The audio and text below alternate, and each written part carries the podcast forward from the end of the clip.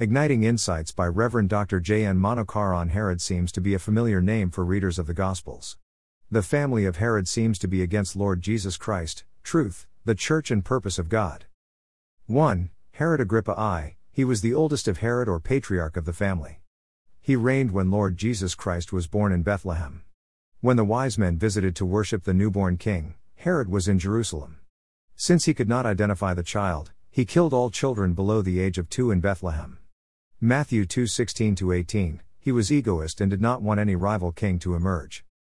2. Herod the Tetrarch, he was son of Herod Agrippa, who seduced his brother Philip's wife, Herodias. John the Baptist condemned him for his immoral life.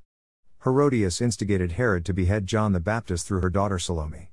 Matthew 14 1 12, though he wanted not to kill John, he became a victim of his own web of sin.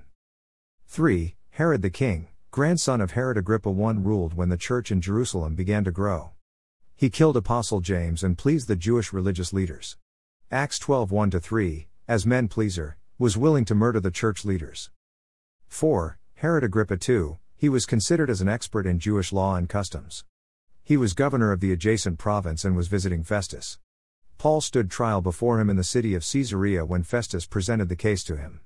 He was convinced of the gospel, yet he rejected it.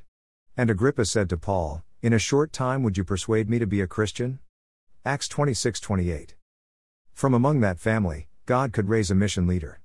Interestingly, God raised Manaen, who was brought up or a lifelong friend or stepbrother or nephew of Herod the Tetrarch, who beheaded John the Baptist.